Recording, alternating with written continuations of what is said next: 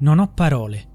Questa sentenza è un insulto non solo a mia sorella Carlotta, ma a tutte le donne picchiate, maltrattate e stalkerizzate. Sono svuotata dentro. Ora ho bisogno di riprendermi, ma sicuramente andremo avanti. Io non accetto tutto questo schifo.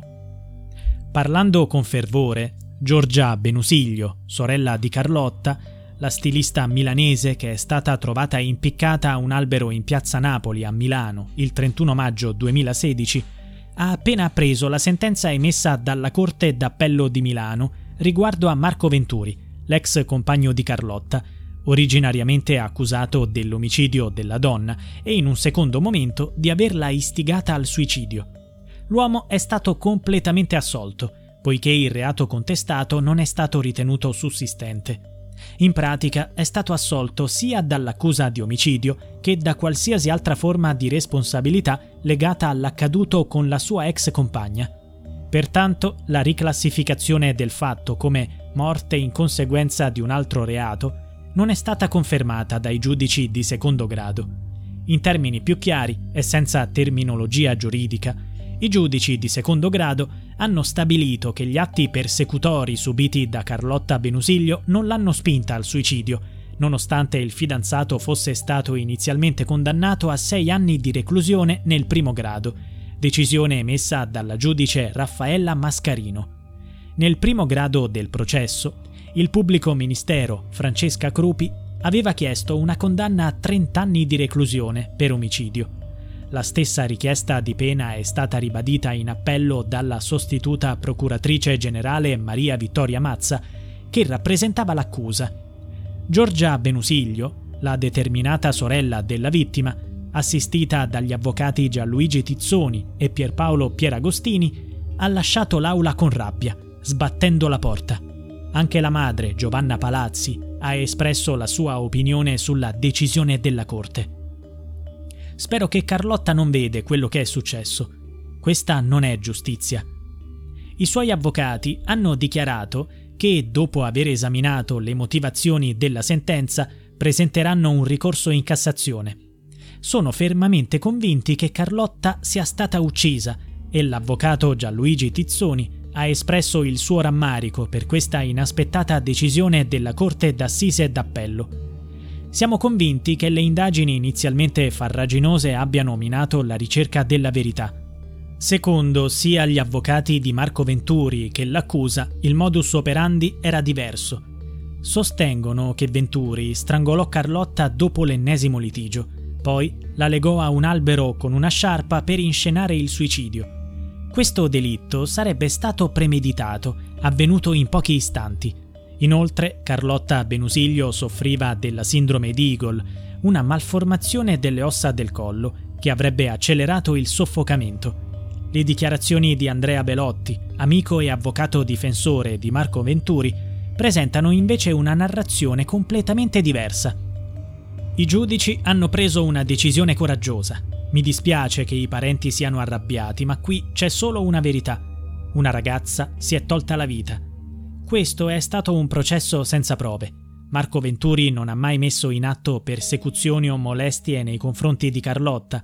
Le accuse erano e sono insussistenti, così come i reati per cui è stata comminata la condanna di primo grado.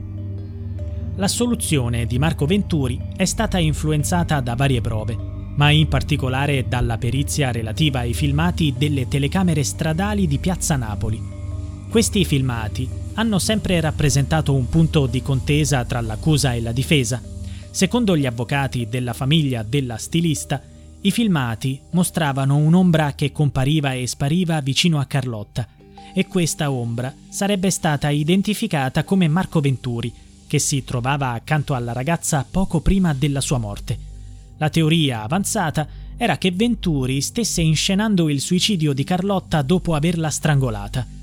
D'altra parte, gli esperti della difesa hanno affermato che quell'ombra non era altro che un artefatto, causato da giochi di luce e ombra dovuti alla deformazione dell'immagine. Questo conflitto di opinioni sulla validità dei filmati ha giocato un ruolo significativo nella decisione finale della Corte d'Appello. Nel corso del processo, il giudice per l'udienza preliminare aveva già ordinato una perizia sui filmati delle telecamere stradali. L'ingegnere Massimo Giuliani si era dedicato a fondo all'analisi di queste immagini, dedicandovi ben due mesi di lavoro. Alla fine, la sua conclusione aveva confermato la tesi della difesa, sostenendo che quell'ombra non rappresentasse la figura di Marco Venturi, ma piuttosto fosse una semplice macchia.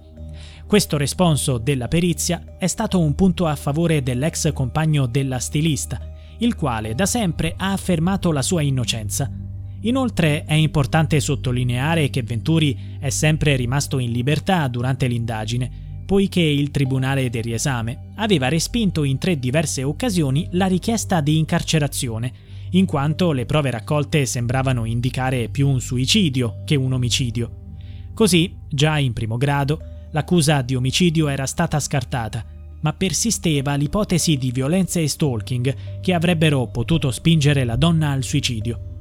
Tuttavia, ora è stata esclusa qualsiasi responsabilità dell'uomo nella morte di Carlotta Benusiglio in primo grado il pubblico ministero Francesca Crupi aveva sostenuto la tesi dell'omicidio come l'ultimo tragico atto di una serie di atti persecutori iniziati nel settembre del 2014 e culminati nella tragedia di maggio 2016.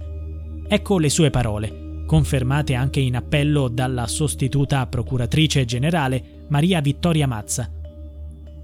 Gli elementi raccolti nel corso delle indagini sulla personalità di Carlotta Benusiglio e sul suo rapporto con Marco Venturi escludono realistici intenti suicidiari della donna e rafforzano l'ipotesi accusatoria nel senso di ritenere la responsabilità del 47enne per l'omicidio. Ci sono gli elementi per poter inquadrare la morte di Benusiglio nell'ambito del cosiddetto femminicidio, ovvero l'omicidio di un ex o di un compagno della sua compagna al termine di atti persecutori, maltrattamenti e stalking. La famiglia di Carlotta ha testimoniato, documenti alla mano, che negli anni la stilista era stata maltrattata dal compagno e che lei si era rivolta diverse volte al pronto soccorso per episodi gravi, tra cui un trauma cranico subito nel 2015. Questo è documentato negli atti della procura. Marco Venturi si recava ripetutamente sotto l'abitazione della stessa, appostandosi per incontrarla e spiarne gli spostamenti, anche di notte. L'aggrediva sia verbalmente che fisicamente. L'uomo, al contrario, ha costantemente affermato che il loro rapporto fosse caratterizzato da violenza e tossicità da entrambe le parti e ha negato categoricamente di aver perseguitato Carlotta. Evidentemente i giudici di secondo grado gli hanno dato credito. Ora non ci resta che attendere l'esito del ricorso in Cassazione. Rimane però la disperazione manifestata dalla madre di Carlotta e dalla sorella Giorgia Benusiglio e le loro parole gridate mentre lasciano l'aula del tribunale. Ancora una volta è stata tolta dignità a Carlotta